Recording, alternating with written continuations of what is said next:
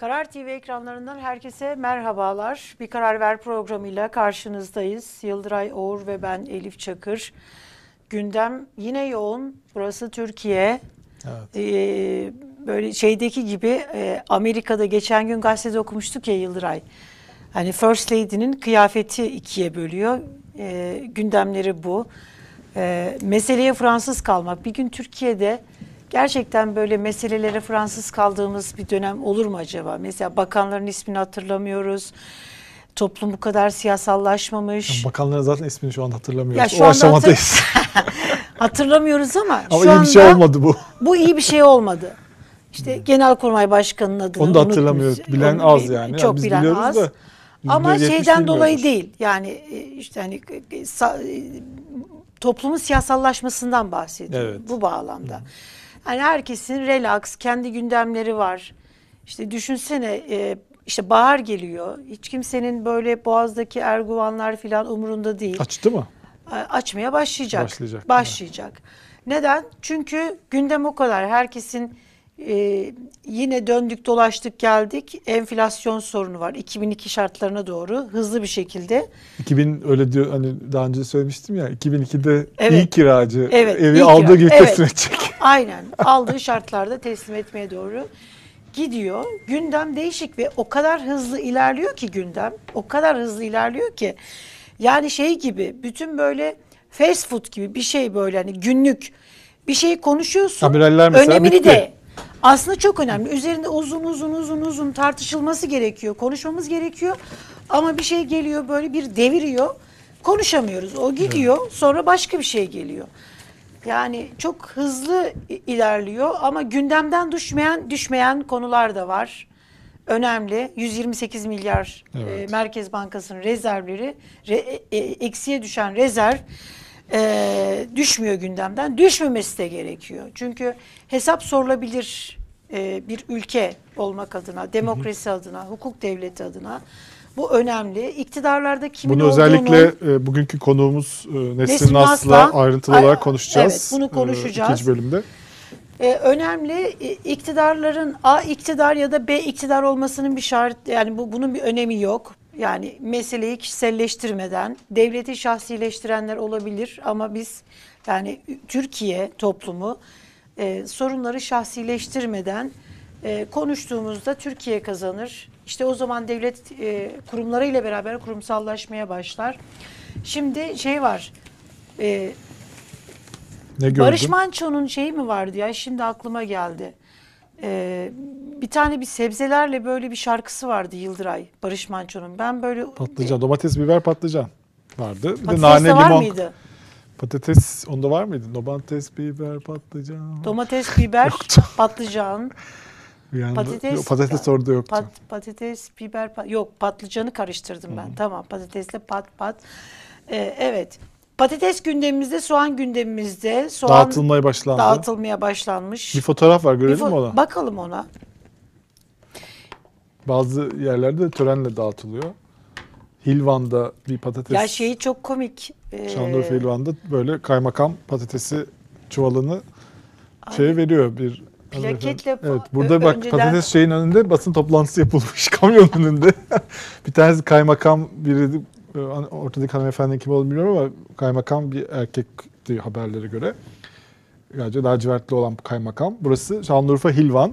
Evet. Böyle şey yapılıyor patatesler arkada. Ya Devletimiz hafta- bütün kudretiyle arkada duruyor. Gö- göstermiş yine kudretini. sonu biz oradaydık Bir tane daha ya. fotoğraf vardı. Onu da bir gösterebilir misiniz? Hafta sonu biz e. Urfa'daydık. Keşke o zaman dağıtılsaydı. O zaman Bu çok acayip ama bir fotoğraf Evet. bak. Bu Önceden bir ka- kaymakammış galiba bunu dağıtan. bak şöyle bir Böyle şey var. kameralara poz veriyorlar. Önceden e, devlet yetkilileri, devlet adamları şimdi kaymakamlık devlet adamları, devlet görevi en nihayetinde. Şu anda öyle değil. Biraz hiçbir dursun zaman böyle. Biraz dursun bu çok önemli. Neden? E, ay, ben burası bak bakın burası çok önemli. Evet eyvah. Yanlış. Yok bir dakika. Söyle, anlatacağım, izah edeceğim. Burası çok önemli. Şundan dolayı önemli. Ee, bu, tür fotoğraflar aslında şu fotoğraf öndeki patates çuvalını al. Bu nerede böyle pozlar verilir? Plaket verirsin. Bir yere bir tane ta- tablo bir şey götürürsün. Bir yere hediye götürürsün. İşte e, Makam, böyle makam, ziyaretleri makam bunlar. Bilmem ziyaretleri- kim bizi ziyaret etti pozu bu. hay aklını çok yaşa. Makam ziyaretlerinde e, olur. İstişarelerde bulunduk. İstişa- istişarelerde bulundu, hediyesini teslim etti. Ondan sonra ya da plaket aldı, plaketle beraber herkes böyle Ama alışmış mutlu. işte kaymakamlar böyle şeylere alışmış. Burada Şöyle. patates çuvalı vatandaşa verirken de o pozunu veriyor aynı. Bundan sonra plaketlerin yerini, tabloların yerini patates çuvalları alacak. Çünkü patates çok kıymetli. Rahmetli Barış Manço hayatta olsaydı Bir de ağır yani şu paket. Evet. Kadın onu 10 Evet. kilo yaşlı bir hanımefendiye veriyor. Pozunu da şey yapmış. devlet çok güçlü Evet. patates bu, bu fotoğraftan devletimizin gücü görülüyor. Görülüyor. Haşmeti akıyor böyle fotoğrafta. Hele bir de soğan gelince. Evet yani Yanında. hem insan üzülüyor hem şey yani bu insanlar tabii ki ihtiyaç duyuyorlar. Böyle mi yapılır bu? Hiç mi hani güya iktidarda bir şey de var yani muhafazakar iktidar var. Bu yardımlar böyle mi yapılıyor? Hani kamyonla kamyonların bayraklar astılar biliyorsun dün gösterdik onu Tarım ve Köy İşleri Bakanlığı kamyonlara soğan kamyonlara bayraklar asıp Konya'dan İstanbul'a doğru yola İstanbul ne şey mi? Ee, afet bölgesi mi? Yani İstanbul'a doğru yola çıktık diye yazdı bunu. Ne yani Şey kendi yarattıkları tra- trajediyi aslında tarif ediyor yani. yani İstanbul'a Konya'dan e, soğan kamyonları törenle yola çıkıyor. Yıldıray bu fotoğrafları şeyinde dikkatini çekti mi? Ee, şey var mıydı Cumhurbaşkanlığı amblemleri Yok tweetinde var. Cumhurbaşkanımızın talimatıyla diyor. talimatıyla? O da mutlaka söylüyor ama orada söylemiştir yani onu. Cumhurbaşkanımızın tensipleriyle, Force hani böyle talimatlarıyla. şeyler ta- ta- takılıyor ya amblemler Cumhurbaşkanlığı. Bütün her şeyin üzerine. Burada yok. Burada Onu yok. unutmuşlar. Diğer illerde bu telafi edilir herhalde. İnşallah diğer illerde böyle fotoğraflar veren insanlar çıkmaz. Yani bari bir yardım yapıyorsanız gizli gizli yapın bari. Değil mi Şimdi yani? bunu CHP yapmış olsaydı e, gösteriş, verdikleri patatesi milletin gözüne sokuyor. Halkın sos- sosyal devlet olmak önemli. Evet zor zamanlardan bir ülke geçebilir. Halk patates de verebilir, soğan da verebilir, yiyecek de verebilir. Bunun yanına bir de domates ve salça bir şey vermeleri gerekiyor yalnız. Sadece patates soğanla olamaz. Çünkü salçanın fiyatları da aldı başını gidiyor. Yağ. Yağın fiyatları, yağ, insanlar yağ alamıyorlar. Öyle sadece patates soğanla olmaz. Bence salça, yağ, tuz bir bütün olarak vermeleri Yani gerekiyor. maalesef Şu para yardım devlet- yapabilen bir devletimiz Sosyal pandemide devlet Ya yok, önemli. yapmadı. Sosyal devlet Öyle. olmak önemli. Ee, tabii ki olsun, yardım da yapsın ama şu görüntü e, ayıp yani, çok ayıp.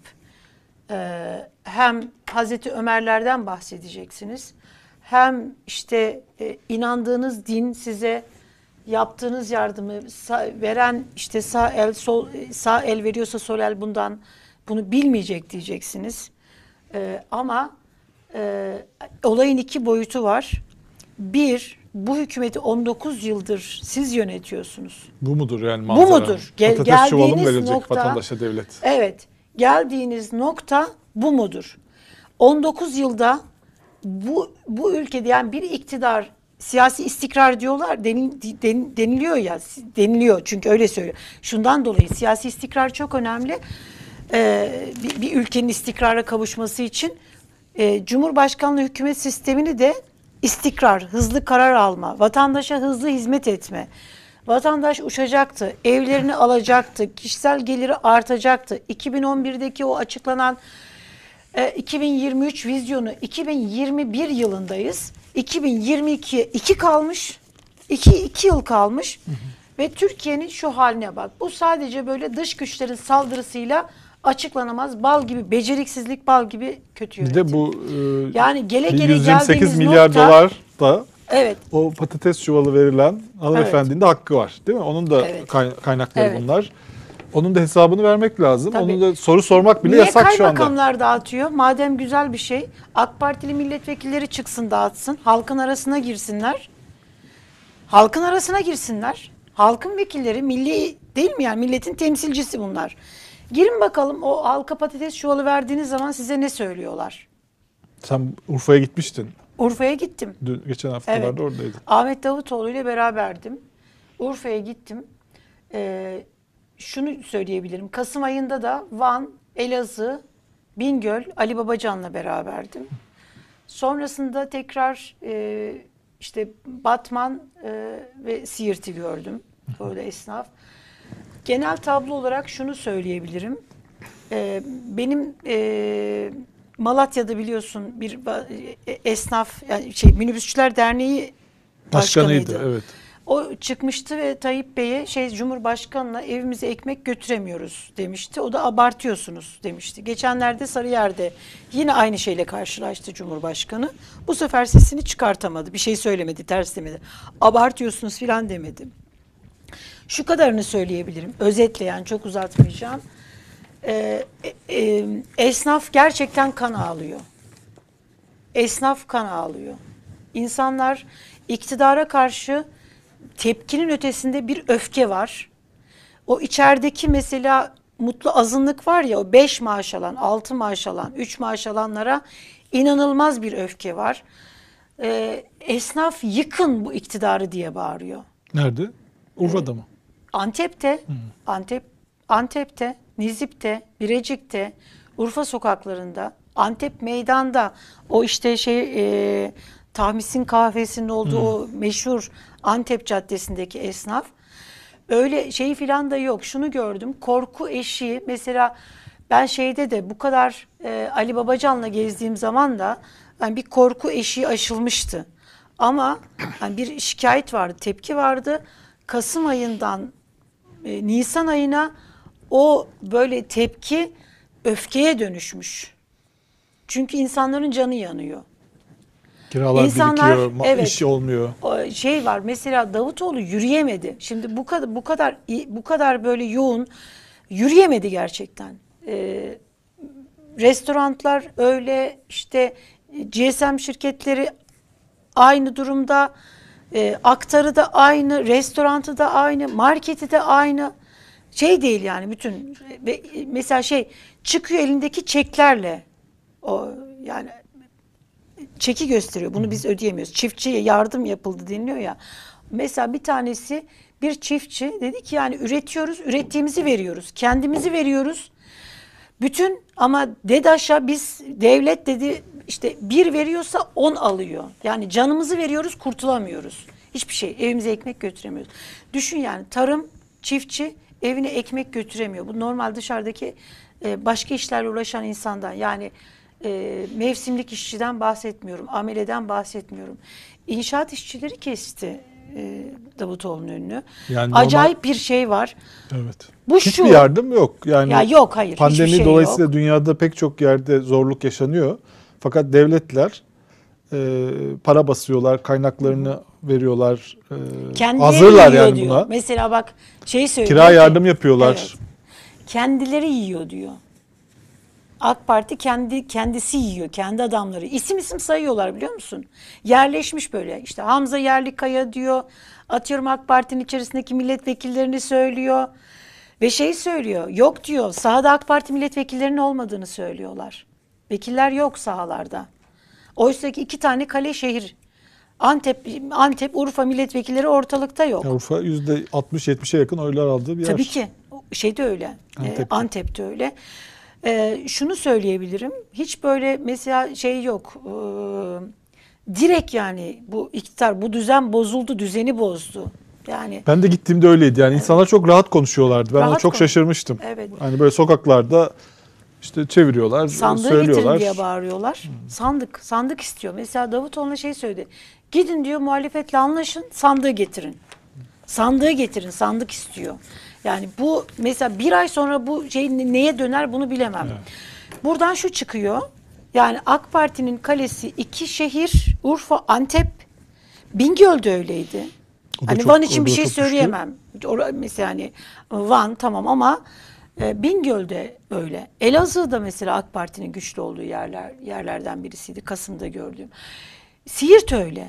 Yani Siirt e, işte yani düşün e, hiç zerre kadar iktidara güven yok. itimat yok. Yani çok bariz böyle. E, şu var. Bu, bunun ne kadarı işte e, Oya dönüşecek. oya dönüşür Gelecek Partisi'ne, Deva Partisi'ne ne kadar dönüşür bu, bunu bilemem. Ama bildiğim bir şey var. Bu, bu AK Parti için buralar artık hiç de o kadar kolay değil. Yani Geleceğe verir bilmem devaya ne kadarı düşer. İyi Parti orada şey alır. Ama iletişime açık ve bir çare arıyor. Evet. Yani e, Özellikle halk, bu- toplum bir bir çözüm yolu arıyor. Bu 128 milyar dolar meselesi e, ilk defa muhalefetin çok uzun zamandan sonra topluma mesajını ulaştırabildiği bir şey oldu. Evet. Yani bunu ne kadar farkındalar bilmiyorum iktidar çevreleri. Biraz farkına vardılar çünkü sürekli açıklama yapıyorlar. E, Nurettin Canikli e, tweetler atmış. Yine Nesrin Hanım'a konuda sorarız. Biraz da e, tweetleri de ekonomi bilgisi de sorgulanmış yani. Dalgalı Evet. kur, sabit kur biraz E, şey karıştırmış demişti birbirine. ya, e, ben iktis e, ekonomistim, benim alanım iktisat demişti Tayyip Bey. Ondan kaynaklanıyor olabilir. Ee, yani e, şimdi CHP'nin pankartları Evet. il binalarından da indirildi. Hadi şeyden indirilmişti billboardlardan. Şimdi il binalarından bile indirildi. Bu çok acayip bir şey. Dün gördün mü o görüntüleri? Vinçlerle Evet. gece yarısı savcıların talimatıyla CHP'nin ilçe merkezlerindeki afişler 128 milyar dolar nerede indirildi. E, kapanma bekliyorduk dün önem yani şeydi ama e, yasa sadece iki saat eklendi. E, Türkiye e, Türkiye şeyi kapatamıyor. Yani ka- kapanmayı sağlayamıyor iktidar. Para bol. Kanal İstanbul'a para var. Ama e, tam kapanmayı sağlayamıyor.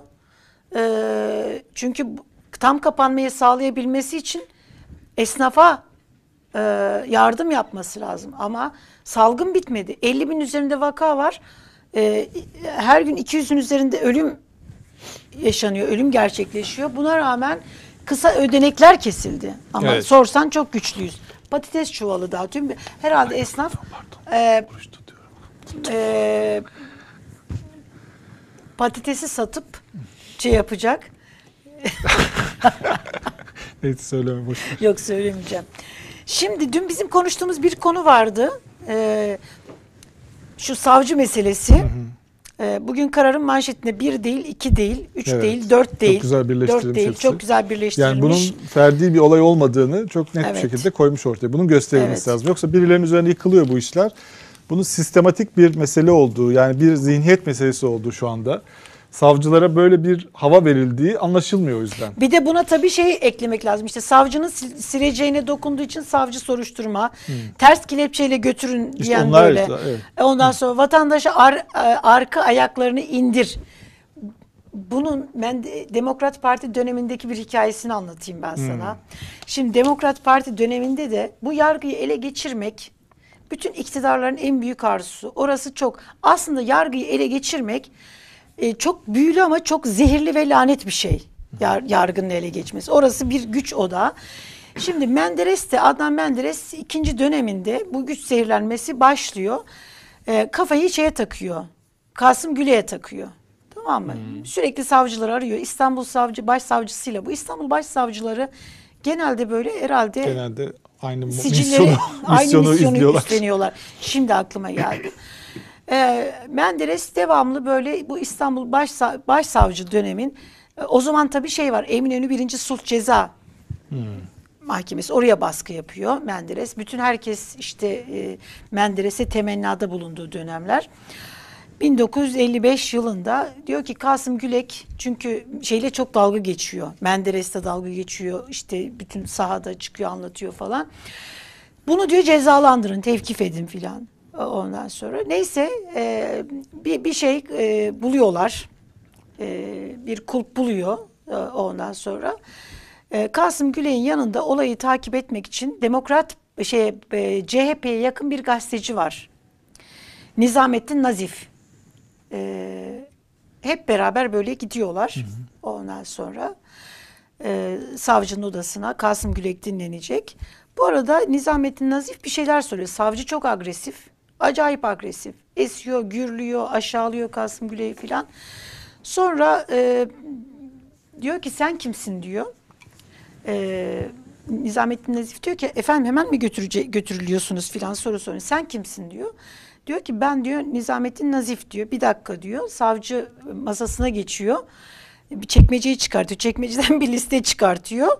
Diyor ki Nizamettin Nazif sensin değil mi diyor gazeteci olan. Evet diyor. "E, Siz de diyor tevkif ediyorum diyor. Diyor ki sebep ne diyor. O sırada böyle e, savcının masasında şöyle oturmuş. Tabii kitapta yazdığı için bunu söylemek zorundayım. E, diyor ki sizi diyor e, devlete diyor çok çok özür diliyorum izleyicilerden de ama kitapta yazıyor. E, devlete kıçını çevirmek suretiyle savcılık makamına hakaretten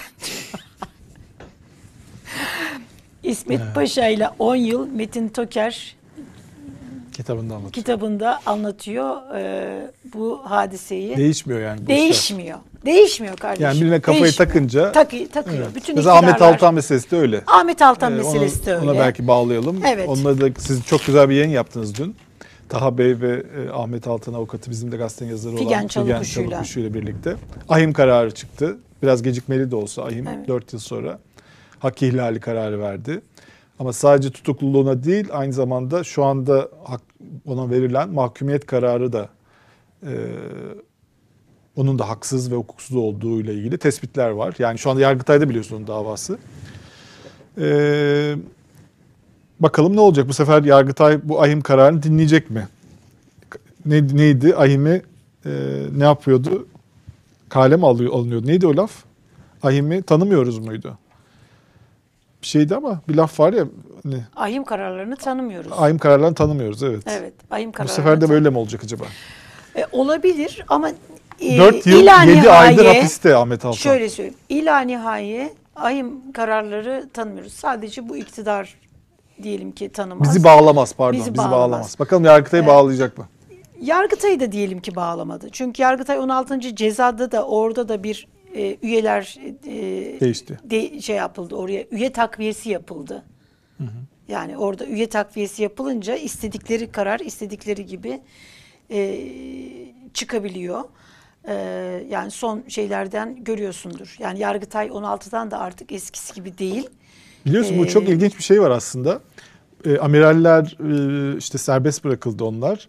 Onlarla ilgili e, suçlama darbe çağrışımlı bildiri e, suçlaması. Yani adı öyle. Darbe çağrı Anadolu Ajansı öyle veriyor haberi. Darbe çağrışımlı bildiri. Sen yazdın bugün güzel bir E, Ahmet Altan, Nazlı Ilıcak ve Mehmet Altan davası da yine darbe çağrışım davası. Çok tuhaf bir rastlantı bu. Bu İrfan Fidan İstanbul eski Cumhuriyet Başsavcısı şey e, hukuk literatürüne biliyorsunuz subliminal mesaj Evet, önce kavramını öyleydi. soktu.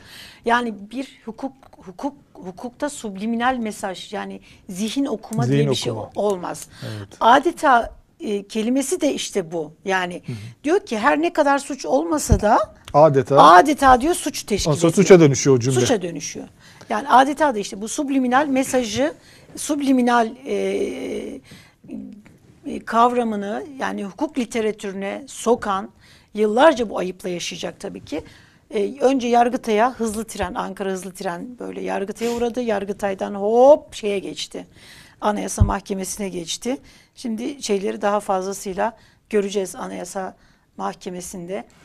E, Ahmet Altan kararı önemli. Bakacağız bakalım Yargıtay 16. Pek çok gazete cezadan. görmemiş bile bu kararı. Görmedi. Evet. Yani şey olan gazeteler de var. Mesela mesela Cumhuriyet davası diye bir dava vardı. Sözcü davası diye bir dava var. Bunlar da yine gazetecilik yüzünden, yine yazıları yüzünden haklarında soruşturmalar açıldı.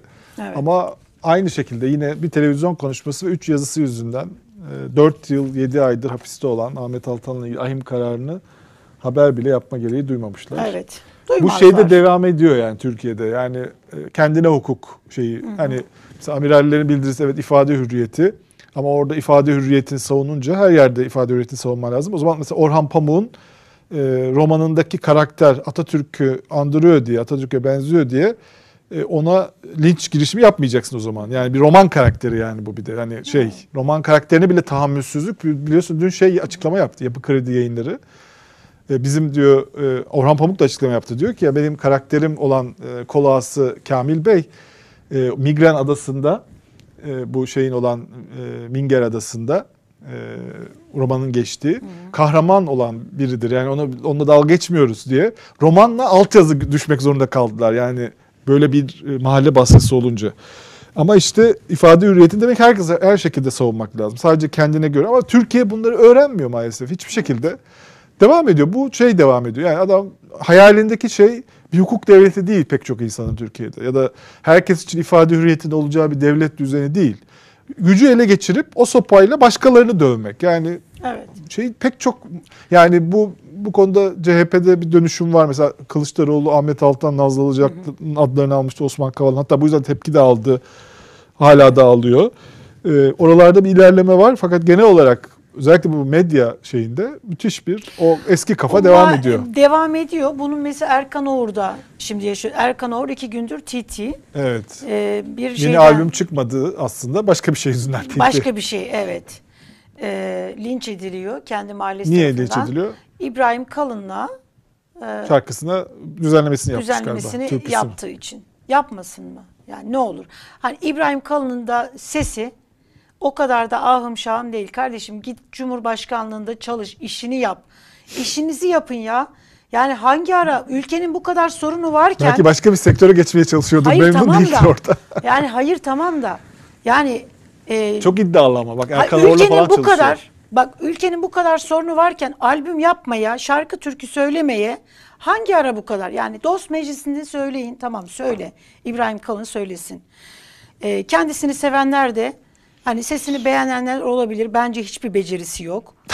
Ondan sonra hiç yani e, şarkı Sen de türkü- söylüyorsun bak senin de içinde Ama böyle ben konuşurlar. şimdi tamam yok ben şunu söylüyorum. Bir gün böyle çıkıp Albüm yaparsam diyorsun ama bana da böyle şöyle değil de, diyorsun. e, İbrahim Kalın Cumhurbaşkanlığında baş danışmanı olmasaydı, o güç arkasında olmasaydı nereden kendisine albüm yaptırabilecekti? Allah Allah aşkına yani. Nasıl kim albüm yapardı?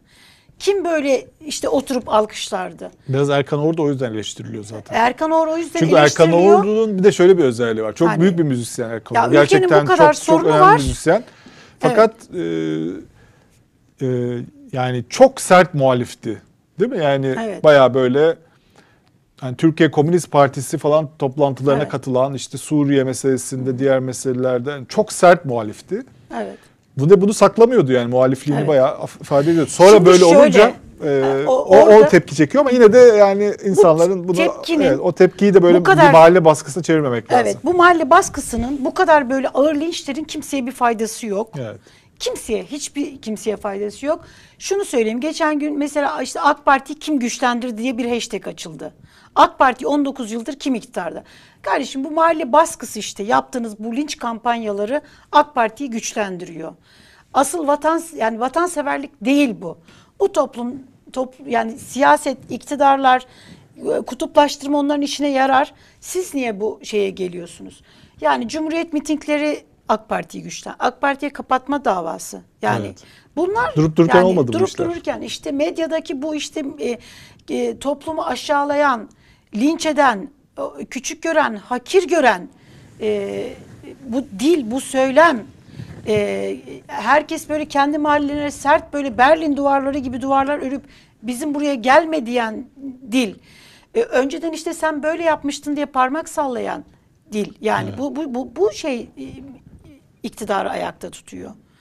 Sen de bir Yoksa- Erkan Oğur'la ilgili bir hatıran vardı. Onu Erkan anlatsana. Oğur şimdi şöyle Erkan Oğur benim Yıldıray ay, yayına girerken hani bunu önemsemiyorum. Erkan Oğur ve Kardeş Türküler benim e, bir zamanlar böyle hani işte ülke bu kadar sorunlu değilken e, kaçırmadığım konserler iki konser var- vardı yani konser bir Kardeş Bu arada Erkan hiç Oğur benim katılmadım. akrabam değil onu da açıklayayım.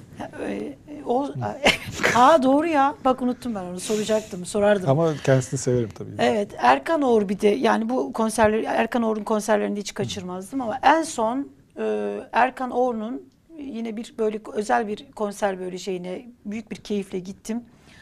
Orada o sahnede onun böyle hani ağır böyle bir AK Parti eleştirisi, ağır bir Erdoğan eleştirisi vardı. Yakışmayan bir dil. Yani o sahne siyaset yeri değil. Onu görünce içimden dedim ki ya sen bari yapma Erkan Oğur. Sen bari siyasete girme. Sen bari bunu yapma. Yani kal evet senin dilin var e, iktidarı eleştiriyorsan ama elinde mikrofon ve konser verirken Herkes var yapması. orada. Çünkü seni herkes var ve herkes seviyor. Ve, e, ben bu kadar böyle ağır e, bir siyasetçinin, şey sanatçının bu kadar ağır siyasi fikri olabilir, eleştirebilir, tepki de göstersin. Ama bunun yeri, zamanı, şeyi var. Hatta bir kere böyle bir Evet. sahte tweet yüzünden onun adına açılmış tweet yüzünden bir konser iptal edilmişti Evet. onun. Yani bugün şimdi Yani Erkan Oğur'a destek iktidarlar verenler o da- zamanlar da destek veriyorlar mıydı acaba? Niye konserini iptal ediyorsunuz Evet. diye. Cumhurbaşkanı Evet. eleştirdi diye. Ya. Ama Yani çelişkinin o bini bir para için- ama evet, yine de yani Evet. bilinç şeyi havası iyi değil. evet. Ee, iyi değil ama yani sonuçta İbrahim müzisyen Kalın da şöyle söyleyeyim. Kardeşim ülkenin ekonomik sorunu var, işsizlik sorunu var. Ondan ülke güllük gülistanlık değil. Yani ne ara böyle yapıyor? Yani şey var. Hani gerçekten gerçekten ülke güllük gülistanlık olur. Gerçekten de senin de bir yeteneğin olur, sesin olur, bir şeyin olur. Ve sen hiçbir şeyken sana işte şirketler albüm yapmak ister. O zaman hani der, deriz ki tamam ya yani var bir yetenek. Neyse. Şey Nesrin Nesrin Nas'a. Evet. bağlanalım biz.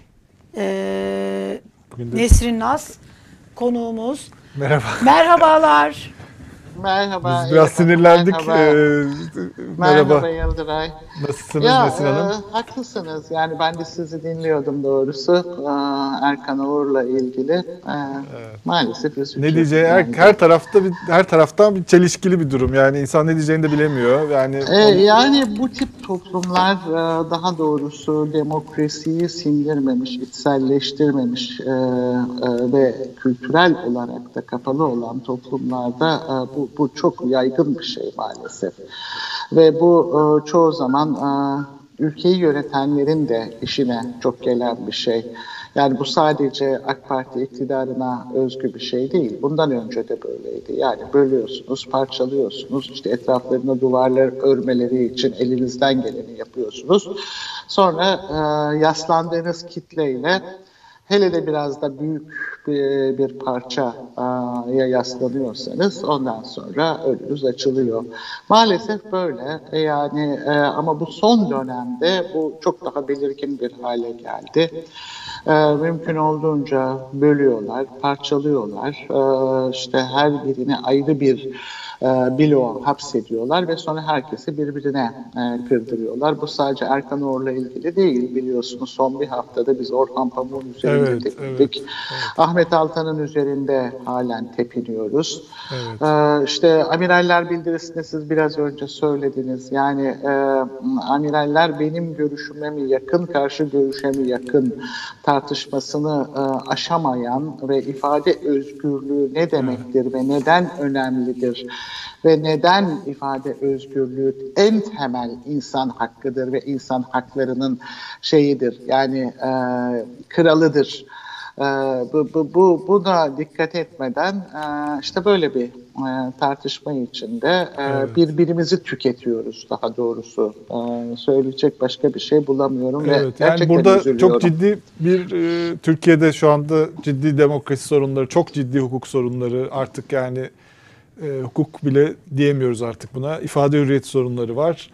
E, fakat en yani ben benim en çok içimi karartan şey e, muhalefet cephesinde de bu konuda alternatif olanların da o kadar parlak bir şey çizmemesi. Yani yine de Yo, yo, işte evet, eleştiriyorlar. evet, çok- Bu da insanı çok üzü şey yapıyor. Yani bundan devam et böyle devam edecek hissi yaratıyor insanda. Sizde Çok nasıl bir his yaratıyor? haklısınız.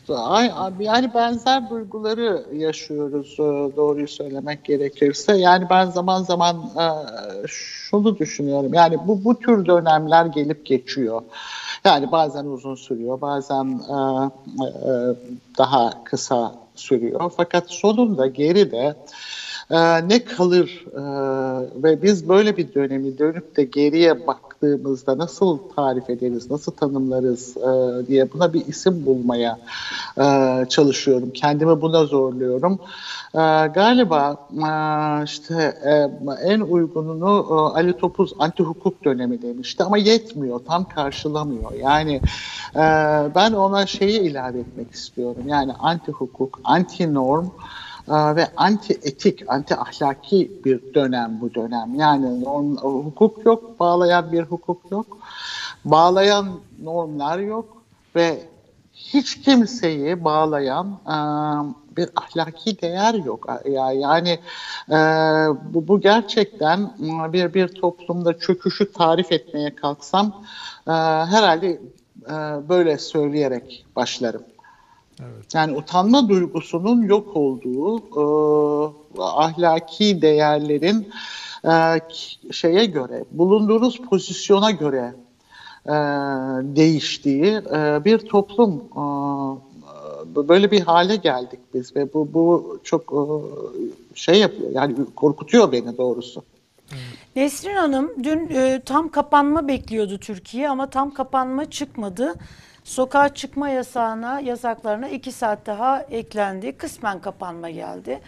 Bunu siz nasıl değerlendirdiniz, değerlendiriyorsunuz? Neden Türkiye tam bu kadar vaka sayılarına rağmen e, tam kapanma kararı alamıyor, alınamıyor?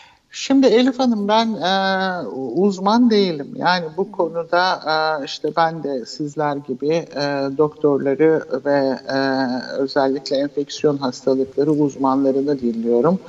E, onlar e, tabii ki kendi meslekleri açısından bakınca böyle bir e, salgınla mücadelenin ancak tam kapanmayla mümkün olduğunu söylüyorlar. Ama tam kapanma derken de şu anda şunu da öneriyorlar. Yani o işte bulunmuş bir aşı var. Evet. Ee, birkaç aşı var daha doğrusu dünyada. Ee, yani bu tam kapanmayı yaptığınız zaman da çok ciddi bir şekilde aşılama e, faaliyetini yani aşıları depolayıp stoklayıp aşılama faaliyetini hızlandırarak ancak e, bu dönemin atlatılabileceğini e, ve daha doğrusu işte hastanelerin kapasitesiyle mevcut salgınla baş edebilecekleri bir düzeye indirilebileceğini söylüyorlar. İşte İngiltere'de olduğu gibi. Tabii işin bir de ekonomi ayağı evet, var. Ben de bu yani, boyutuyla soruyorum. Ekonomi çünkü daha herhalde ağır ekonomik nedenlerden e, tabii dolayı. Tabii yani şimdi tam kapanmayı yaptığınız zaman bu tam kapanma nedeniyle gelir kaybı yaşayan a, kitlelerin o gelir kaybının en azından bir bölümünü telafi etmek durumundasınız. Devlet olmanın gereği bu zaten. Yani devletler bugünler için var. Ee, yani tepemizde sopa sallasınlar diye yok. Yani biz işte devleti, yargısını ya da işte bilmem güvenlik güçlerini ya işte bir şey olduğunda e, hepimizi hizaya soksunlar e, diye şey yapmıyoruz. E, yani vergilerimizle desteklemiyoruz. Bu tür olağan dışı dönemlerde devletin varlığını ve şeyini, gücünü bir, bir, bir birey olarak yanımızda hissetmek için bu, bu sağlık hizmetleriyle olur, bu sunduğu aşılama hizmetleriyle olur. Bu işte e, bizi hayatta tutacak temel e, gelir destekleriyle olur. Şimdi bunun için e, bu sadece tabii Türkiye'nin bir de şöyle bir problemi var. Yani işte kayıt dışı çalışan da çok. Yani kayıt dışı çalışan da çok olduğu için e, kalkıp devlet işte resmi e, elindeki e, kay, kay, kayıtlara göre e, gelir desteği yapmaya kalktığında yine de toplumun tamamını e, şey yapamıyor. Yani e, kapsayamıyor. O zaman bütün e, bu topraklar üzerinde yaşayan herkese yani buna şey de dahil, sığınmacılar da dahil. Çünkü pandemiyle mücadele ediyorsanız sadece kendi vatandaşlarım ya da e, işte e, makbul vatandaşlarım gibi bir ayrım yapamazsınız. Yani çünkü pandemi mücadelesinde o topraklarda yaşayan herkesi aynı şekilde ayakta tutmak ve sağlıklı olmasını sağlayacak koşulları sağlamak zorundasınız. Şimdi böyle bir kaynak maalesef yok. O, o patates var, patates yani, ve soğan çuvalları var. O sayılmaz mı? E, Valla patates ve soğanla maceramız e, e, epey bir e, eski şeye uzanıyor. Yani bir bir tarihi var biliyorsunuz. Yani daha önce de e, patates ve soğan e, suçlu ilan edilmişti. Evet, depolar basılmıştı. Depolar basılmıştı ve o dönemde tüccar patates ve soğanın depolanmak zorunda olduğunu hükümete, iktidara anlatmak için epey bir dil dökmüşlerdi. Ee, şimdi de işte e, o, o depolardan e, çöpe dökülmesin diye e, alınıyor ve yoksullara dağıtılıyor. Şimdi işin bu tarafına çok fazla şey yapmıyorum çünkü hakikaten şey noktasını geçtik artık. Yani ya işte Türkiye artık patates soğan dağıtacak bir ülke mi falan. Bu bunu söyleme noktasını geçtik çünkü durumumuz gerçekten vahim. Bakın bugün bir günün bir haberi vardı aileleri tarafından bakılamayan e, ve devlet yetiştirme yurtlarına terk edilen çocukların sayısı 220 bine çıkmış. Korkunç bir rakam Evet, bu. korkunçmuş. 220 bine çıkmış. Şimdi böylesine bir yoksulluk kapanına hapsolmuş bir Türkiye'den bahsediyoruz. Üstüne üstlük bu salgın döneminde tabii bütün önceliğimiz kendimizi şu anda e, korumak ve bu e, şeyi ateşi en az hasarla e, atlatmak olduğu için bu dönemde attığımız adımların ve yaptığımız ya da yapmayı ihmal ettiğimiz şeylerin geleceğe nasıl sorunlar biriktirdiğini ve aktardığını görmüyoruz. Biz bu pandemi döneminde bir e, bir nesli kaybediyoruz. Bunun e, farkında mıyız bilmiyorum. Yani sizler farkındasınızdır eminim ama e, iktidar böyle bir sorun yokmuş gibi davranıyor. Yani eğitim bu sene hemen hemen yok gibi. Bu şimdi bir bir seneyi kaybettik. Görünen o ki önümüzdeki senelerde bunun etkisi çok ağır olacak. Ee, Şimdi bu e, aynı zamanda şu demektir yani siz eğitimi eğer şey yapıyorsanız yapamıyorsanız e, bunu kaybediyorsanız e, yoksullukla mücadelede en önemli aracınızı kaybediyorsunuz demektir. Ve bir süre sonra insanların yoksul oldukları için yoksul oldukları bir kapana hapsolup kalmalarına razı oluyorsunuz demektir. Ee, yani e, geldiğimiz e, yer hemen her açıdan yani ekonomik açıdan bakıyorsunuz böyle işte dış politikada bakıyorsunuz böyle e, işte sağlık politikasına bakıyorsunuz böyle ve sonunda karşınızda hiçbir konuda e, sorumluluk üstlenmek istemeyen ve sorumluluğu sürekli olarak başkalarına atan e, bir yönetimle e, yüz yüze olduğunuz gerçeğine uyanıyorsunuz.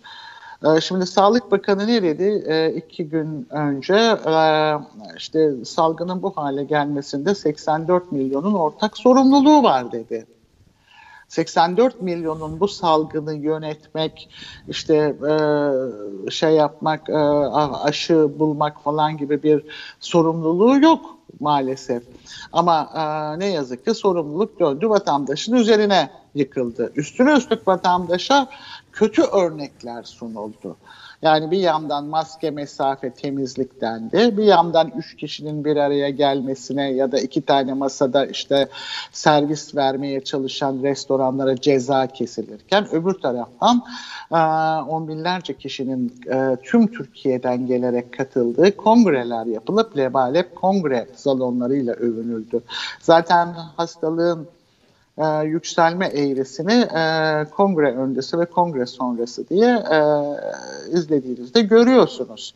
Şimdi e, e, böyle bir böyle bir yerdeyiz. Yani işte en son bu 128 milyar dolar. Evet. Evet.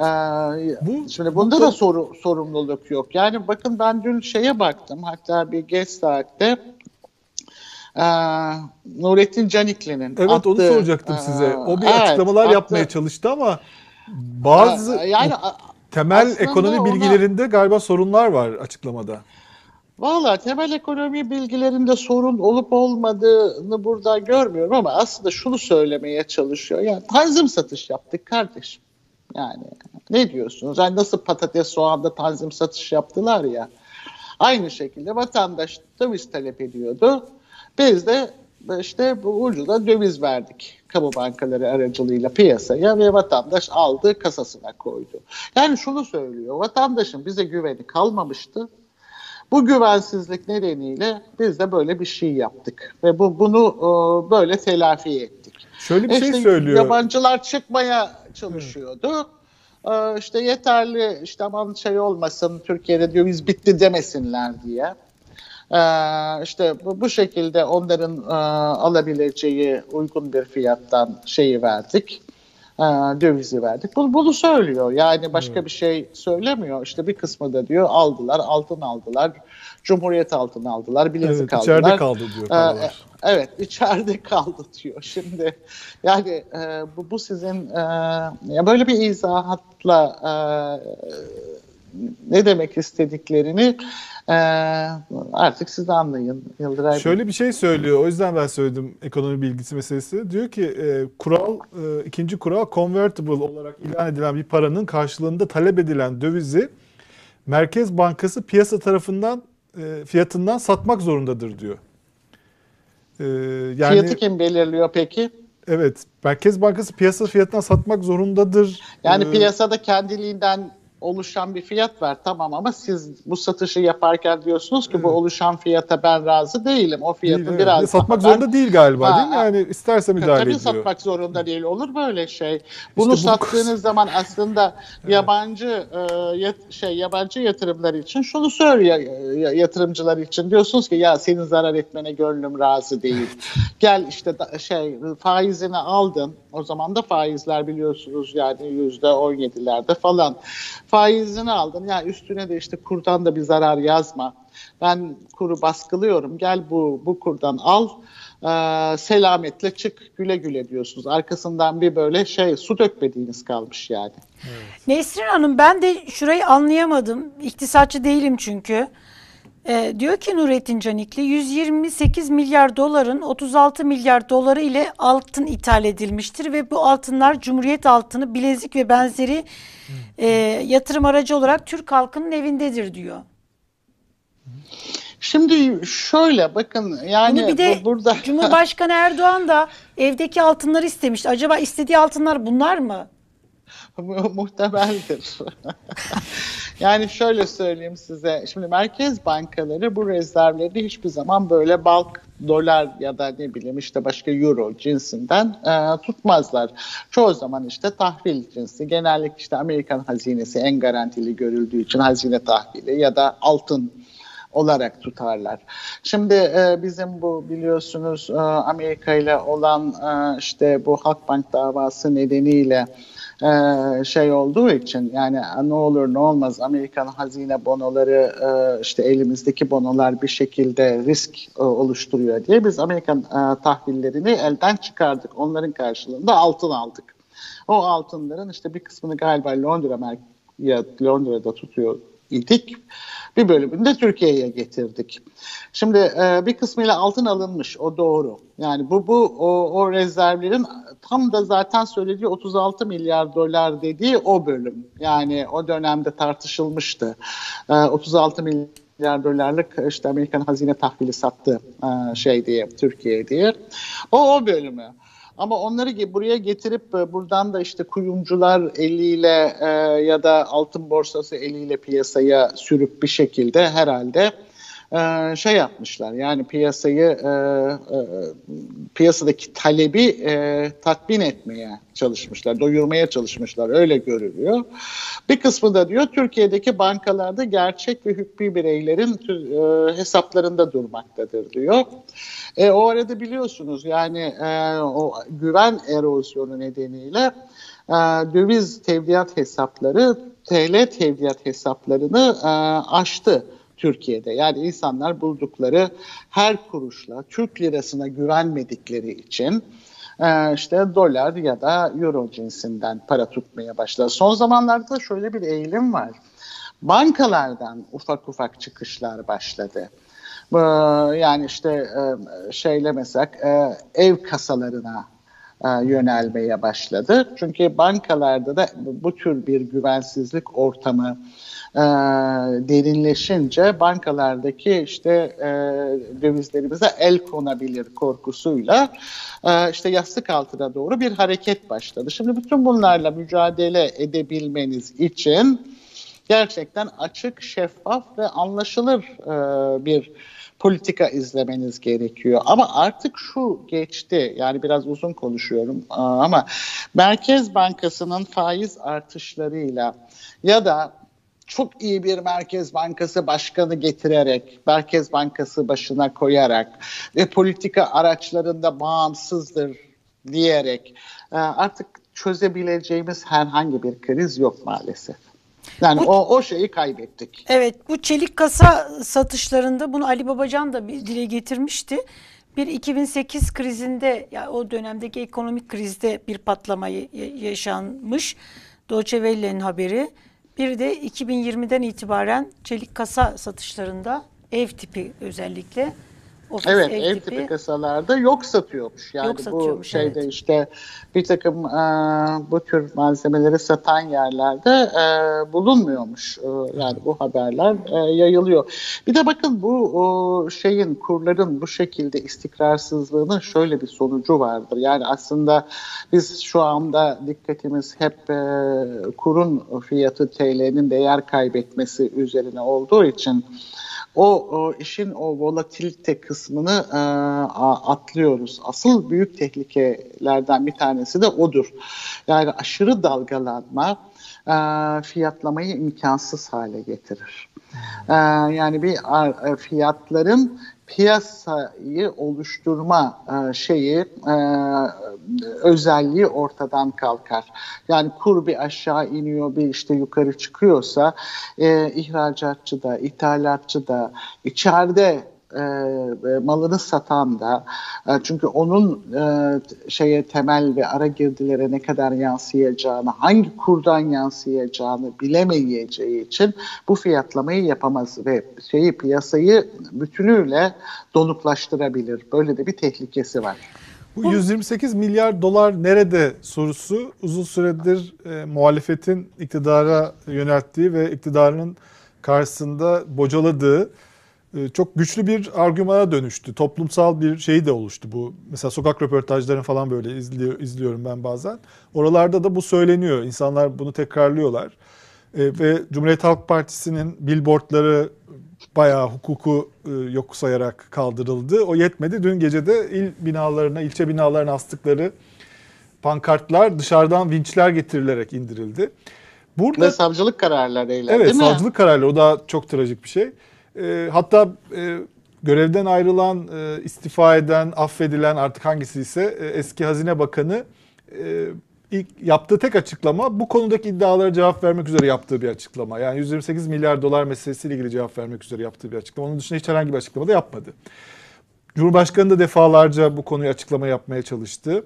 Fakat bitmiyor bu tartışma. Burada e, iktidarın tam olarak cevap veremediği ve cevap vermek istemediği ya da konuşulması istemediği şey siz hani bu konuları çok fazla e, ayrıntısıyla bilmeyen çünkü çok teknik bir tarafı da var. İzleyicileri nasıl özetlersiniz? Şimdi e, aslında e, rezervler, e, rezerv konusu şöyle bir konudur. Özellikle bizim gibi ithalata bağımlı ve sürekli cari açık veren bir ülke için rezervlerinizin kısa vadeli borçlarınızın altında kalması ya da temel ithalatınızı karşılayacak düzeyin uzağında olması gerçekten tam anlamıyla bir milli güvenlik meselesidir. Çünkü bu sizin ekonominizi her türlü spekülatif atağa açık hale getirir. Bu spekülatif atağın illa dışarıdan kaynaklanması gerekmiyor. Yani içeride de bu fırsatı gören, elinde işte yeterince parası olan, nakdi olan insanlar e, bunu e, kendi şahsi kazançlarını artırmak için yapabilirler. E, ama bu o ülkenin artık mevcut temel ihtiyaçlarını dahi karşılayamaz hale geldiğini ve ödemeler bilançosu sorunu yaşamaya başladığı bir noktaya kadar gidebilir. Nitekim Naci Ağbal eğer e, gelmeseydi, getirilmeseydi e, ve onun o uyguladığı o sert faiz artışı dönemi olmasaydı Türkiye ödemeler bilançosu e, krizine doğru e, gidiyor idi, yaşayacaktık. Yani o, o moratorium demektir. Yani ben borçlarımı ödeyemiyorum. Ee, şimdi o, o orada e, şeyden uçurumun kenarından dönüldü. Ee, bir miktar işte içeri sermaye girişleriyle falan bu toparlandı ve Türkiye zorunlu e, ithalatını yapabilecek hale geldi. Şimdi e, birincisi cevap veremedikleri şey bu. İkincisi Ee, şimdi bugün kur ne kadar? Ee, 8 onlarda zannediyorum. Yani işte TL'nin şeyi. Ee, bu e, yüksek döviz satışlarının kamu bankaları aracılığıyla yüksek döviz satışlarının olduğu dönemde kur ne kadardı? 6.85'ti. Yani 6.85'te 8-10 arasındaki farktan siz bunu milyarlarca dolarla çarparak içeride yol açılmış olan zararı yani bu zarar ister istemez sizin, benim, işte sokaktaki insanın sırtına bir şekilde maliyet olarak binecek. Yani fiyatların yükselmesiyle, enflasyonun yükselmesiyle, işte bütçenin imkanlarının e, sınırlı hale gelmesiyle ve en zorunlu harcamaların yapılamamasıyla ki bunu görüyoruz zaten e, ortaya e, çıkacak. Şimdi bunların hesabı verilmek istenmiyor. Yani bu, asıl mesele bu. Saklamak istedikleri şey de bu.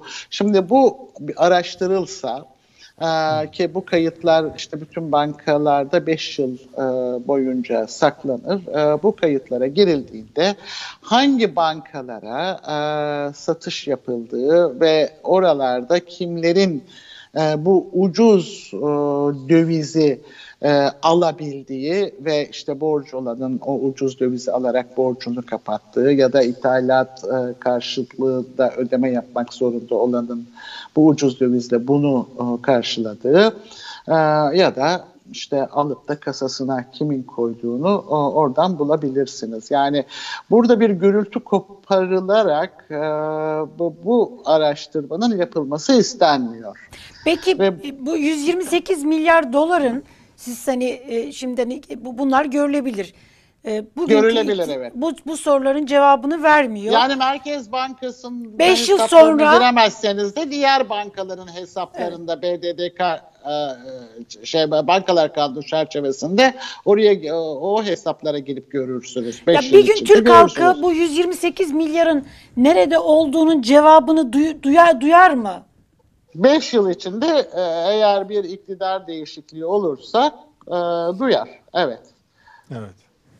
Şimdi siz şey söylediniz orada benim Ama ilgimi burada çek- bakın Elif Hanım şu oldu yani bu biraz önce Yıldıray Bey de- değindi. Yani bu 128 milyar dolar olayının hesap vermemenin ötesinde e, yansımalarına bakın. İşte Cumhuriyet Halk Partisi'nin pankartlarının indirilmesi. Evet. Şimdi çok net bir şekilde siyasi partiler kanunun üçüncü maddesi açıkça siyasi partilerin açık propaganda yapma hakkına sahip olduğunu güvence altına alıyor değil mi? Evet. Bu buna e, bu- bu, maddeye rağmen işte siz bu propaganda hakkını elinden alıyorsunuz. Şimdi siz bana söyleyebilir misiniz?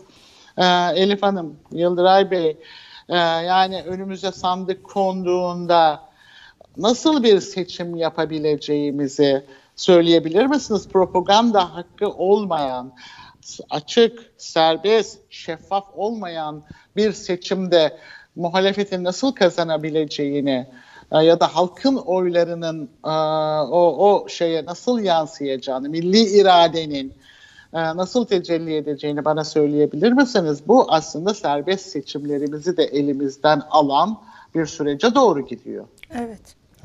Şimdi siz dediniz ki Naci Ağbal göreve ge- e, göreve geldiğinde uyguladığı politikalarla e, çünkü e, faizleri yükseltmişti. Yani fa- yükseltti. E, Türkiye aslında ödemeler krizine giriyordu. Uçurumun kenarından aldı. Yani Evet. iyi gidiyordu aslında. Bunun e, yabancı basında Yani bakın da o da geçicidir. O da Evet, geçicidir. Şimdi biz Naci Ağbal bir görevden alındığında da ertesi gün yaptığımız ve o hafta yapılan yaptığımız yayınlarda da şu sorunun cevabını merak ettik hep. Bu şekilde Naci Ağbal'ın işte görevden alınmasının piyasalara etkisi ne olacak? Yani piyasalar bundan nasıl etkilenecek? Şimdi üzerinden biraz zaman geçti. Elimizde böyle hani e, somut veriler var mı ya da daha böyle e, bunu analiz ettiğinizde neler söyleyebilirsiniz? Piyasalar nasıl etkilendi? Piyasalara yansıması ne oldu? Şimdi piyasalara yansımasını ben şu şöyle ölçmek lazım. Ee, şimdi ondan sonra tabii bir, bir böyle bir şok yaşandı. Önce işte 840'lara kadar mı çıktı? Tam hatırlayamıyorum ama sonra tekrar bir duruldu dalgalanma. 8-10 8-20 arasında bir istikrara kavuştu. Ee, şimdi e, Naci Ağbal e, tabii ki Cumhurbaşkanlığında o bütçe ve plan e, dairesi şey miydi danışmanlığı evet. mı bütçe, yapıyordu? Evet. Öyle bir öyle bir stratejik başkanı. E, evet. Evet. E, bütçe şey, yapan kişi e, aslında şu anki bütçeyi. Evet yani plan ve bütçe bölümü başkanıydı galiba. O nedenle e, muhtemelen o şeyi çok e, geldiğinde de ne ne yapacağını, neyle karşı karşıya olduğunu çok iyi biliyordu diye düşünüyorum ben. Yani gelip de orada aa bu da mı olmuş e, nasıl olmuş e, demediğini düşünüyorum. E, o, o aslında e, en kolay en kısa yoldan yapılması gereken şeyi yaptı. Faizleri işte e, böyle şey yüklüce bir miktar artırarak aslında yabancı yatırımcılara şunu söylemiş oldu. Yani bana işte hem faiz kazancı hem de e, şeyden e, burada da e, bir istikrarlı kur fiyatı oluşunca merak etmeyin büyük bir dalgalanma olmaz ve arbitrajdan kazanırsınız kur arbitrajından kazanırsınız. Ama bunu garanti etmiş oldu. O arada epey bir e, kısa vadeli sermaye girişi oldu Türkiye'ye.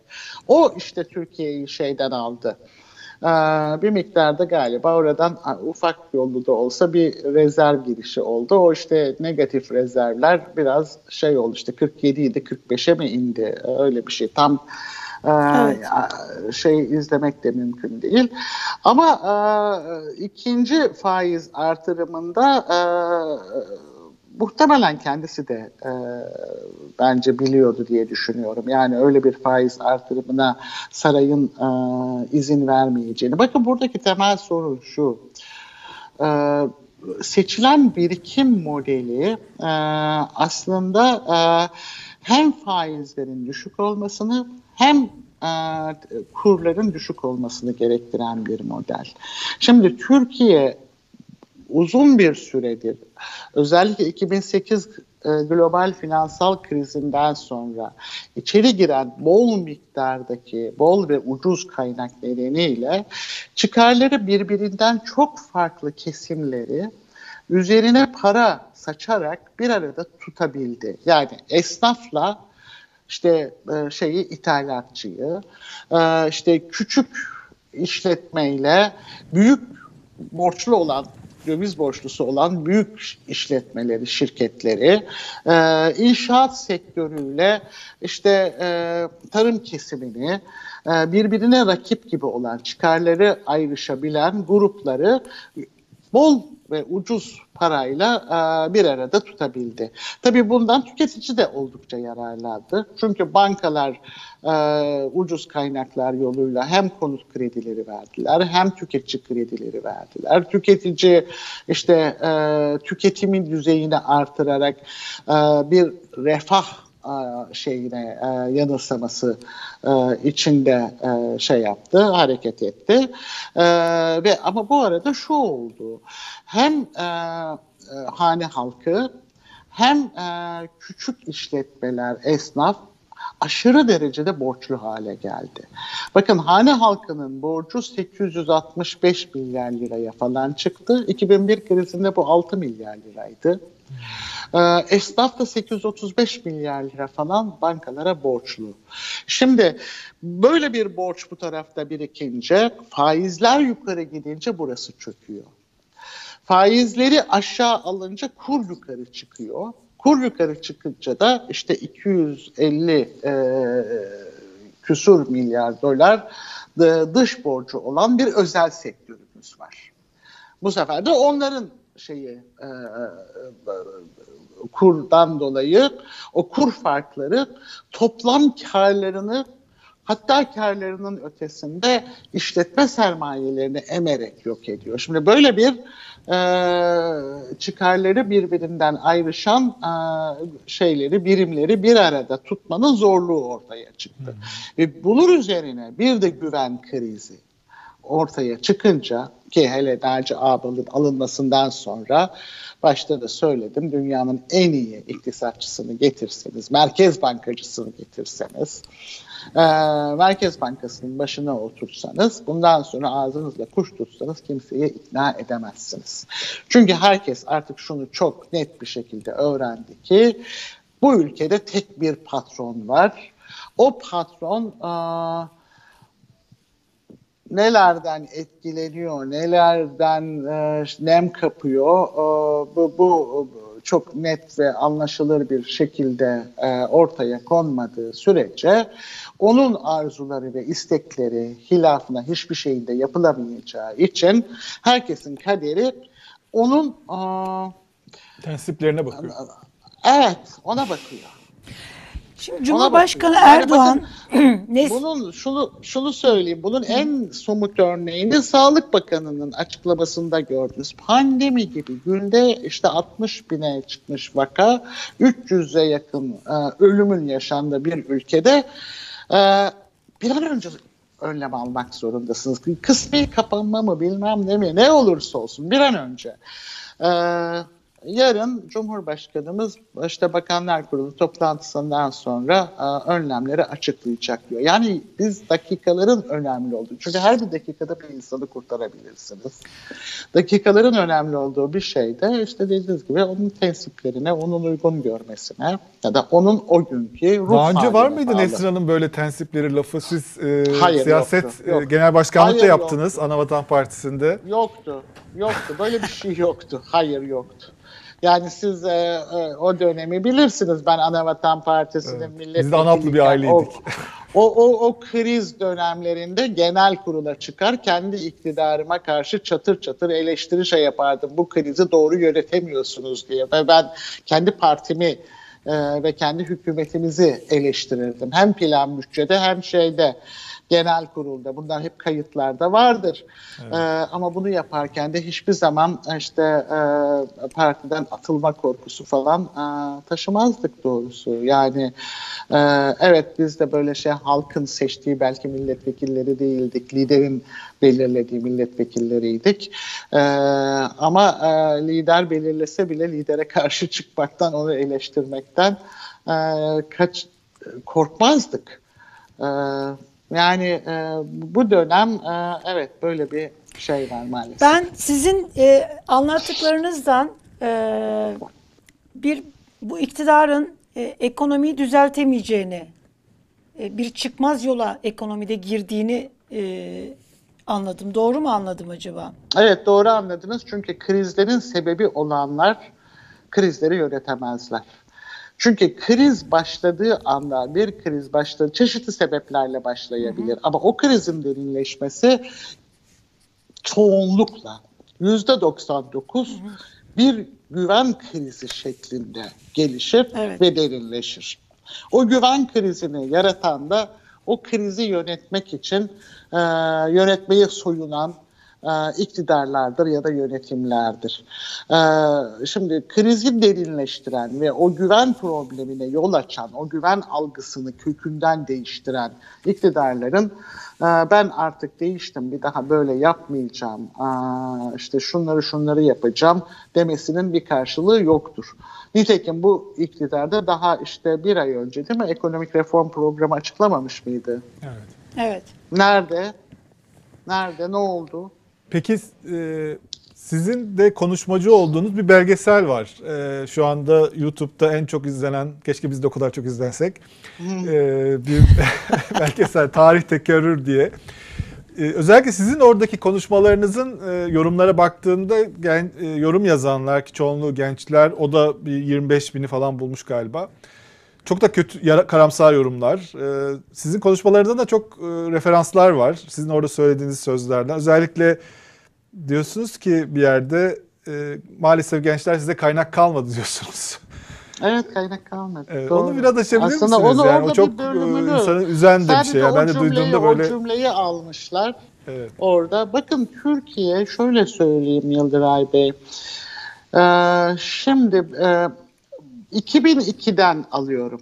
2002'den bugüne kadar e, borç özelleştirme doğrudan yatırım olarak bir buçuk trilyon dolardan bakın TL değil dolar dolardan fazla kaynak girmiş bu ülkeye.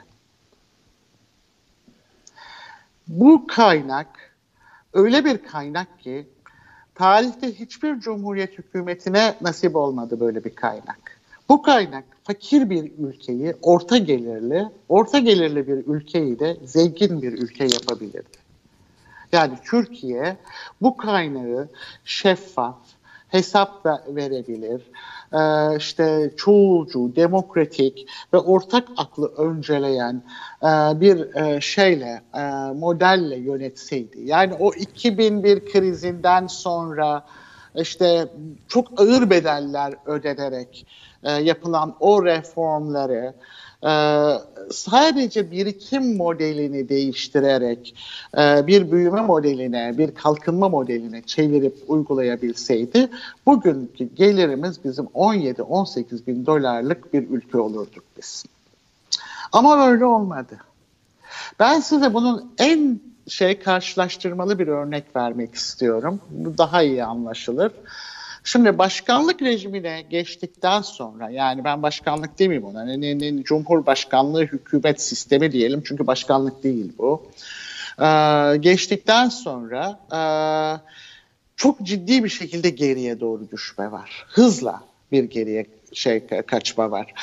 Ee, o nedenle bir başka başkanlık sistemiyle karşılaştırmak istiyorum. Amerika değil. Çünkü Amerika ile ölçeğimiz farklı, yapımız farklı, bilmem neyimiz farklı. Ee, Şili ile karşılaştırmak istiyorum. Bakın Şili'de de başkanlık rejimi var. Ama denge ve denetim mekanizması kurulmuş. Yargı bağımsız. Güçlü bir yasama organı var ve şeffaf bir e, hesap veren bir şey var, başkanlık var. 2002 yılında Şili'nin de bizim de kişi başına gelirimiz yaklaşık 4000 dolar civarında. Birimizin 4400, birimizin 4000'in biraz altında. 2019 e, yılında Şili'nin geliri 16 bin dolar. Türkiye'nin geliri işte 8 binin altına indi. Siz buradaki farkı, buradaki şeyi çok net bir şekilde görebilirsiniz. Ee, yani Türkiye şimdi bu kaynak nereye gitti diyorsanız bu kaynak verimsiz yatırımlara gitti. Ağırlıklı olarak inşaata gitti. Ağırlıklı olarak omega projelere gitti. Ağırlıklı olarak emlak sektörüne gitti Yıldıray Bey. Emlak sektörüne. Her 3 liranın 2 lirası emlak sektörüne yatırıldı. Bugün İstanbul'da biliyor musunuz 1 milyon 800 bin konut fazlası var. 1 milyon 800 bin konut fazlası var. 3 liranın 2 lirası oraya yatırıldı. Şimdi bu ekonomideki verimliliğinizi sıfıra yaklaştırdı. Faktör verimliliği negatife döndü. Şimdi faktör verimliliğiniz negatifse siz yatırdığınız, dışarıdan aldığınız ve burada e, işte emlak sektörüne yatırdığınız kaynakları yeniden kazanamıyorsunuz, üretemiyorsunuz demektir. O zaman ödemesi, ödeme zamanı geldiğinde ne yapacaksınız? Yeniden borç alacaksınız. O yeniden borcu işte ana para artı faiz bir süre sonra tekrar ana para artı faiz kadar yeniden borçlanmak zorunda kalacaksınız. Bu bir kısır döngü ve bu bütün kaynakları e, ne yapıyor? Emiyor çekiyor, kendine çekiyor ve geride kaynak bırakmıyor. Eğitim altyapısını çökertiyorsunuz.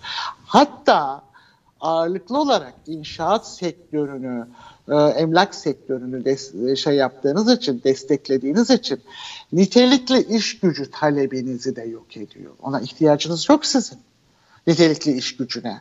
Yani sizin hafriyat yapabilecek, kazma, kürek kullanabilecek, işte tuğlaları üst üste koyabilecek e, bir iş gücüne ihtiyacınız var. Onun için eğitimi de ıskalamaya başlıyorsunuz. Hatta eğitimi değersizleştiriyorsunuz. Eğitimi değersizleştirmeye başladığınızda yoksulluğu kökünden çözecek şeyi e, mekanizmayı devre dışı bırakıyorsunuz. Şimdi gençlerin bugün yüz yüze olduğu mesele bu. Gençlere ayrılacak olan kaynaklar maalesef emlak sektöründe heba edildi, heder edildi. işte 1 milyon 800 bin konut İstanbul'da duruyor. Bir süre sonra elimizde bundan birkaç yıl sonra bir dolu alışveriş merkezi çürümeye bırakılmış olarak kalacak. Maalesef. İşte onlar da orada çürüyecek gidecek. Ama öbür taraftan gençlerimiz de maalesef işsizlikten, yokluktan, yoksulluktan onları da bir şekilde kaybedeceğiz. Yani en değerli kaynağımızı, gençlerimizi emdi yani bu, bu, bu seçtikleri model. Ee, şimdi o, o kaynağı ortadan kaldırınca ve gençlerin bir de tabii şimdi bu, bu yapıyı tutabilmek için ne yapıyorsunuz? Giderek baskıyı artırıyorsunuz. İtirazları yerinde boğmaya çalışıyorsunuz. Bu ister istemez o baskıcı rejimi sokaklarda polisleriyle, bekçisiyle bilmem nesiyle işte yargının e, bir anlamda e, idarenin bir uzantısı haline getirilmesiyle e, işte hakaret davalarıyla vesaireyle gençlerin bugün hayal kurma imkanını bugününü elinden alıyorsunuz. Geleceğe yönelik umutlarını yok ediyorsunuz. Ve bir ülkeyi böyle şey yapıyorsunuz, çoraklaştırıyorsunuz, çölleştiriyorsunuz. Bir araştırmada biliyorsunuz yoksulluk arttıkça gençlerin %92.7'si virgül 7'si e, buldukları ilk fırsatta 92.7 ilk fırsatta bu ülkeden gitmek istediklerini söylüyorlar. O belgeselin evet. altındaki yorumlarda da çok sayıda var. Evet. Yani ben o yorumları görünce e, ya, ya, epi, e, çoğunu da okudum o yorumların. Emin olun yani bağıra bağıra ağladım. Gerçekten bağıra bağıra ağladım.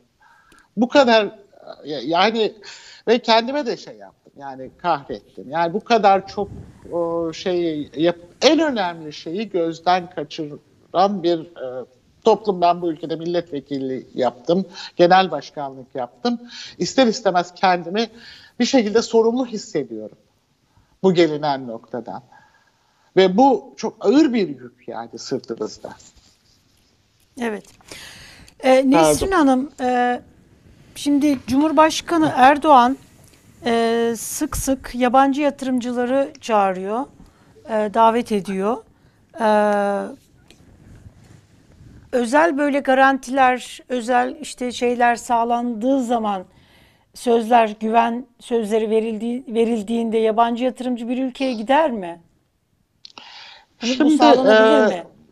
Elif Hanım hani yabancı biraz önce siz de dediniz de işte hani tek kişiye bağlı, tek kişinin inisiyatifiyle, e, tensipleriyle tek kişinin e, yabancı işler... yatırımı da ayırmak lazım. Yani doğrudan yatırımlar için farklı e, şeyler gerekiyor, güvenceler Hı-hı. gerekiyor. E, şeyle e, portföy yatırımları dediğimiz o kısa vadeli işte Hı-hı. sermaye için e, yüksek faiz ve işte bir haftalık bir kur şeyi kur istikrar garantisi bile yeterli olabiliyor. Yani onun doğrudan doğruya Cumhurbaşkanı'nın verdiği sözle ya da e, şeyiyle e, taahhütüyle çok ilgisi yok. Doğrudan yatırımlar içinse şöyle söyleyeyim. Doğrudan yatırımlar bir hukuk devleti olup olmadığınıza çoğu kez bakmazlar.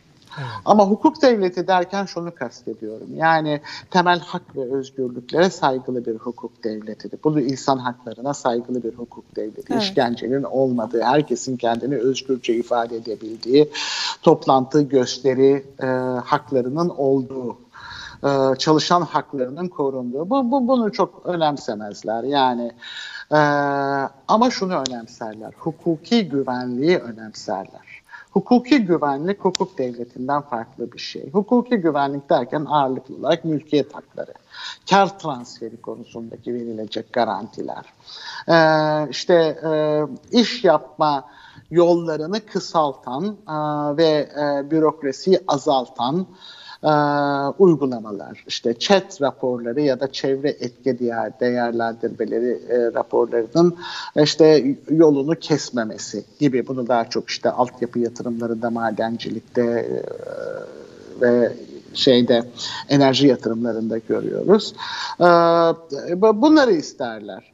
Şimdi bunları e, bu bu güvenceleri e, veren ülkelere giderler. Ama bu güvenceleri veren ülkelerde eğer bir kurumsal yapı yoksa gene de o ülkeye güvenmezler. Yani Çin'e giderler. E, sadece Çin'in e, iç pazarının büyüklüğünden değil, Çin Komünist Partisi'nin sağladığı kurumsallıktan dolayı evet. giderler. Orada e, Çin Devlet Başkanı Xi e, aklına estiği gibi hareket edemez. E, bir şekilde o Komünist Parti'nin o kurumsallığından geçmesi, o süzgeçten geçmesi gerekir. Ee, öyle bir kurumsal yapı varsa onun otoriter mi, e, işte totaliter mi olup olmadığına bakmadan oraya yatırıma giderler. Mısır'a giderler. Ee, yani Sisi'nin diktatör olması e, çok da onları bağlamaz çünkü orada bir konsey var. Tek başına Sisi'ye bağlı değil. Ama Türkiye'de böyle bir asıl problemimiz burada. Türkiye'de tek kişi var. O tek kişiyi bağlayan hiçbir güç yok ve hiçbir denetim yok. Kendi parti denetimi yok, kendi kurulları yok, ee, hiçbir şey yok. O nedenle burası onlar açısından en güvenilmez yerdir. Ya Çin'e Hukuki... giderler, Türkiye'ye gelmezler mi diyorsunuz? Evet çünkü ama aradaki farkı Şimdi, o evet, kurumsal şeye dikkat edin. Yani orada kurumsal bir yapı var. Yani şunu söylemek istiyorum. Yani hukuk devletiyle hukuki güvenlik ayrı şeyler. Hukuki güvenliği Çin Komünist Partisi orada o kurumsal yapısıyla sağlıyor. Türkiye'de o kurumsal yapı yok. Evet. O, o bertaraf edildi. Sadece kurumsal yapı bertaraf edilmedi, kurumların işlevleri de yok edildi. O Şimdi... nedenle Türkiye'de Cumhurbaşkanı'nın benim sözüme güvenin ne ne kadar güvenebilir? Ona güvenebilecek Katar dışında e, başka bir e, şey bulabilir mi? Onu bilmiyorum. Şimdi emin e, değilim çeşit, yani. Çeşitli ekonomide ataklar oluyor. Yani çeşitli kriz anları oluyor. İşte dolar bir anda fırlıyor. Çeşitli kararlar yüzünden oluyor tabii bunlar. Sonra tekrar bir durulma dönemi oluyor. Sonra tekrar başka bir şeyde tekrar bir e, oluyor. Bu birkaç defa tekrarlandı herhalde. Bundan sonra tekrarlanacak. E, fakat e, bizim ekonomik krizi dediğimiz şeyi hep 2001 krizi olarak hep biz düşünüyoruz. Yani o işte bankaların çöktüğü işte işte IMF'ye gidilen o olmuyor. Öyle bir an gelmiyor. E, siz o o belgesele tekrar döneceğim. Onun adı Tarih ve te- Tekerrür. 140 Jurnal'ın belgeseli. Tarih, e, tarihin tekerrür ettiğini aslında ekonomide de tekerrür ettiğini e, söylüyor belgesel. Son 20 yılın hikayesi anlatılıyor. Böyle bir ihtimal görüyor musunuz? Yani ekonomik kriz, yine bir 2001 ekonomik krizi gibi bir ihtimal var mı? Yoksa biz böyle yavaş yavaş fakirleşerek mi bunu yaşıyoruz? Hayır yok. Hayır öyle bir ihtimal yok. Şöyle hmm. söyleyeyim. 2001 krizinde e, biz o 2001 krizine geldiğimizde kur çapasıyla geldik. Yani kısmen hmm. sabit kur uygulanıyordu. Bir anlamda bir tablita programı vardı. Yani bütün hedefler e, önceden belirleniyor. Kurun fiyatı da belirleniyor, faiz de belirleniyor, faizin dalgalanma aralığı da belirleniyor. İşte hangi tarihte hangi e, adım atılacak, hangi reform yapılacak bütün bunları kur çapası dediğimiz o programı uyguluyorduk.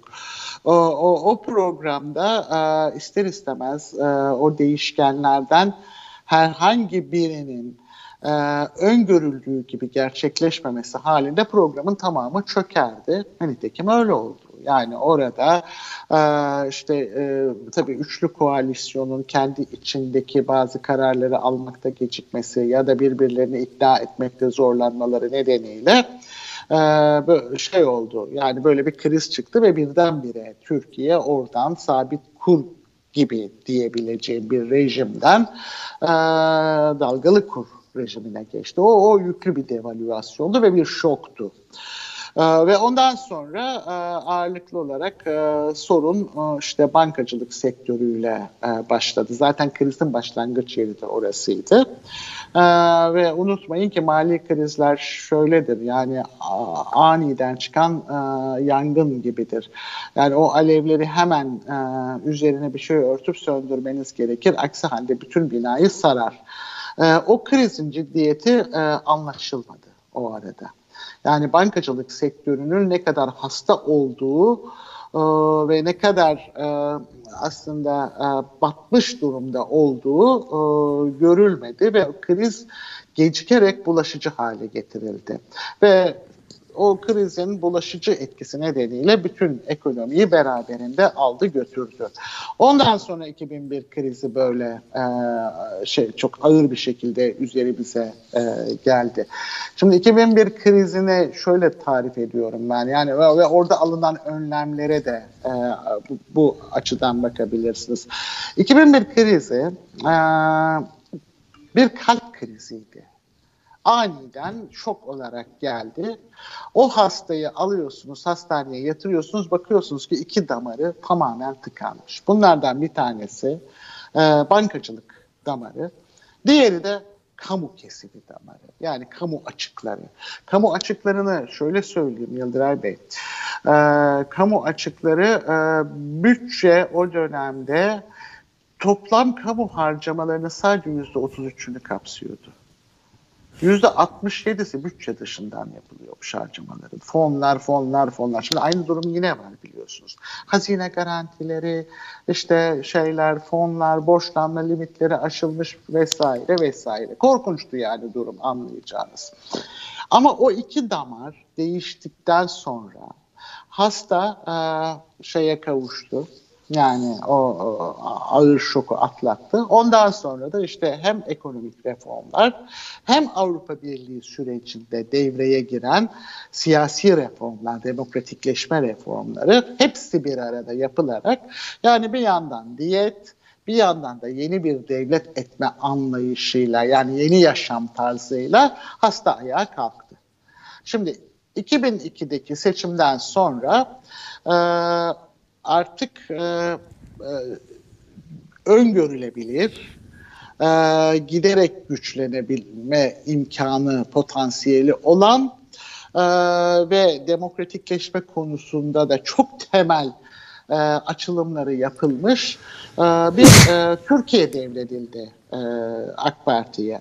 AK Parti mevcut programı e, ilk başta bozmadı. E, işte 2007 e, hatta işte ufak tefek değişikliklerle 2013'e kadar e, bunu e, götürmeye çalıştı. Ama bu program güçlü ekonomiye geçiş programıydı bizim o dönemdeki programımız. Yani bir istikrar programıydı. İstikrar programları daha sonra mutlaka bir kalkınma ve büyüme programıyla birikim modelini değiştirmeniz lazım. Yani o programın aslında şeyi sonu 2005'te bitiyordu. 2005'te üzerine yeni bir şey konması gerekiyordu. Ama o, o koymayı işte onlar ihale yasasını sürekli değiştirmekle başladılar ki o programın temellerinden bir tanesi o ihale yasasıydı. Gelelim bugüne. Bugünkü, bugünkü kriz, ekonomik krizi bir, işte bugünkü hasta... ekonomik kriz yani kalp krizi dediğiniz iki damar vücudu saran bir lösemi. Bugünkü kriz. Hasta lösemi hastası. Yani hastaya e, bütün vücudunu sarmış durumda. Yani hastaya artık kan nakli, ilik nakli bir bulabildiğiniz her türlü tedaviyi uygulamak e, ve ayağa kaldırmak zorundasınız. Çünkü çoklu organ yetmezliği başladı. Bugünkü kriz böyle bir kriz. Evet. Ee, Bilmiyorum çok... açıklayıcı oldu bu. Evet. evet. Çok, Çok teşekkürler teşekkür ediyoruz Nesrin Hanım. Nesrin Hanım. Çok güzel anlattınız ben yine. Belgeserdeki gibi. Biz de yani çok tane tane çok iyi anlatıyorsunuz evet. gerçekten. Teşekkür ee, sosyal medyada da çok aktifsiniz. Ee, genelde böyle e, siyasetçiler e, o kadar çok e, sosyal medyada çok şey olmuyor. Siz ama çok aktifsiniz. Orada da çok yararlanıyoruz sizin yazdıklarınızdan. Valla seviyorum sosyal medyayı. Şöyle seviyorum. Başkalarını da çok okuyorum ben. Başkalarını evet. da çok takip ediyorum biliyorsunuz. Evet. evet. Ee, ama sadece işte bildiklerimi ya da yorumlarımı paylaşmak değil bazen işte arkadaşlarımla şakalaşmak için yani hepimiz insanız yani. evet. yani gülmeye ihtiyacımız var değil mi? Yani. Bir gün burada da ağırlamak yani Türkiye'nin, salgın Türkiye'nin koşulları. Ama, e, evet e, en özlediğim şey Türkiye hakikaten kahkahasını kaybetti. Evet. Neşesini kaybetti. Bunu çok özlüyorum. Evet. Yani 90'lı yıllarda ya da 2000'li yıllarda evet bu, bu başlarında bu sıkıntıları yaşadık falan ama yani bir, bir siyasi hiciv vardı. Hatırlıyorsunuz değil mi? Evet. Evet. Bir siyasi hiciv vardı, siyasi fıkralar vardı. Yani Hepsi e, şu anda suç. Evet hepsi şu anda suç ve e, bu önemli aslında çok önemli. Yani şöyle bir geçmişe dönüp baktığımda neleri kaybettiğimizi gördüğümde e, hakikaten e, hüzünleniyorum. Belki belki biraz yaşla da ilgili bir şey olabilir. Ama gençlerin haline gerçekten çok çok çok üzül şey yapıyorum. Yani çok üzülüyorum, kaygılanıyorum. E, ve kendime de doğrusu çok lanet okuyorum. Bir gün burada da ağırlamak isteriz Evet. sizi. Umarım İnşallah çabuk İnşallah. gelir o pandemi, günler. pandemi İnşallah. koşulları geçer.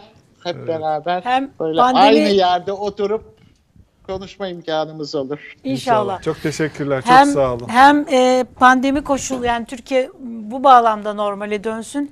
Hem de Türkiye e, en azından eskide olduğu gibi gerçekten neşesini bulsun. E, Onu beklersek bayağı uzun sürer. Yani o- ona daha çok var gibi görünüyor. Olsun. Umudu kaybetmemek lazım. Ben bugün biraz evet, umutluyum. umudu kaybetmemek Evet. lazım. Doğru. Çok teşekkürler Evet. Nesrin Hanım. Ben teşekkür ederim. Çok sağ, sağ olun. olun. Sağ Evet. e, gençler Nesrin için Hanım, e, kaynak En son 2002'de 2001'de milletvekilliği yapmış bir isim olmasına rağmen kendini sorumlu hissediyor. Evet. Ama bugün Bugünkü kaç zamandır iktidarda olan insanlar ve çok samimi olarak da hissettiğini e, gösteriyor yani. E, sorumluluk hissettiğini ama insanlar maalesef yönetimde olan insanlar bile şu anda öyle bir sorumluluk hissetmiyorlar. Şimdi şöyle bir şey var onu da okuyalım ondan sonra bitirelim istersen.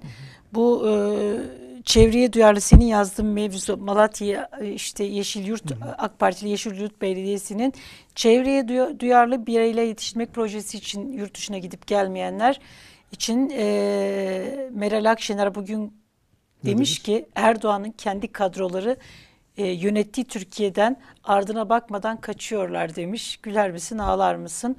Şimdi gençlere kaynak bitti dedi yani gençler Türkiye'de kalmak istemiyor. AK Parti Z kuşağı için şöyle bir planı varmış T24'te bu haber. İlk kez oy kullanacakların aileleriyle temas edilecekmiş. Evet. Z kuşağını pek anlamadıkları ortaya çıkıyor. Evet yani aileyle görüşmek ne? Çocuklarınıza sahip çıkın mı diyecekler.